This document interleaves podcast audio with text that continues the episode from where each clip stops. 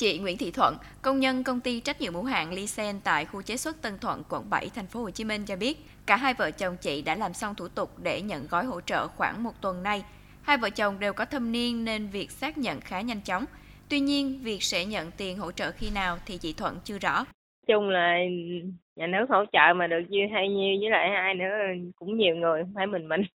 Còn chị Thu Hiền làm việc tại công ty may ở quận 6 thành phố Hồ Chí Minh thì đến giờ này vẫn chưa nhận được bất cứ thông báo hay hướng dẫn nào về gói hỗ trợ cho công nhân thuê trọ nên cũng không biết sẽ cần những giấy tờ nào. Đến nay, chị chỉ được biết thông tin qua báo chí, việc làm thủ tục sẽ khó khăn hơn vì tháng này chị sẽ bắt đầu nghỉ thai sản. Cái, cái vụ ờ, mà hỗ hỗ trợ tiền nhà trọ thì tụi em có nghe trên báo. Dạ, rồi à, tụi em cũng có hỏi bên chủ nhà trọ thì chủ nhà trọ nói là để hỏi thủ trưởng đã. Tại công ty trách nhiệm hữu hạn May Theo Giày An Phước, đơn vị này cho biết đã in sẵn mẫu số 1 để cho công nhân của công ty điền thông tin. Tuy nhiên đến nay vẫn chưa thể hoàn thành do một số vướng mắc, nhất là việc sàng lọc theo từng mẫu thuộc đối tượng nào. Ông Đỗ Danh Hiển, Chủ tịch Công đoàn Công ty Trách nhiệm hữu hạn May Theo Giày An Phước cho biết, với người dùng mẫu số 3, ở khái niệm quay lại thị trường lao động rất khó xác định. Lấy ví dụ, người lao động đó có thể về quê, hết dịch họ quay lại thành phố thì khác, còn trường hợp họ mới chuyển từ công ty này sang công ty khác thì doanh nghiệp cũng khó xác định chính xác. Chưa kể, người lao động nhận tiền xong và xin nghỉ việc. Nếu chi sai, công ty sẽ phải chịu trách nhiệm.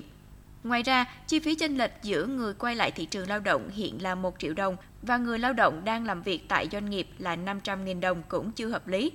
Theo ông Hiển, nếu chính phủ chi mức hỗ trợ cho hai nhóm đối tượng này bằng nhau thì hợp lý hơn – bởi theo quy định hiện tại, những người lao động làm việc liên tục trong thời gian dài sẽ phản ứng và công ty chưa biết sẽ phải giải quyết ra sao. Ông Hiển cũng thắc mắc. Là những công nhân mà ở trọ có trả tiền tại nhà trọ của công ty xây lên thì không biết là có được hưởng hay không mặc dù là họ ở trọ và họ cũng phải trả tiền hàng tháng thì lúc đó chủ trọ ký là ai phải là giám đốc ký hay là trong ban giám đốc ký được hay không thì ở đây họ có trả tiền cho công ty thiệt nhưng mà chủ trọ lúc đó là công ty thì giờ chúng tôi cũng không biết là áp dụng nó như thế nào. Việc hỗ trợ cho công nhân đang thuê trọ là một chính sách nhân văn giúp người lao động phần nào giải quyết khó khăn trước mắt nên họ rất mong chờ. Do đó cần sớm có hướng dẫn cụ thể hơn, đẩy nhanh tiến độ để tiền hỗ trợ mau chóng đến tay các đối tượng được thụ hưởng.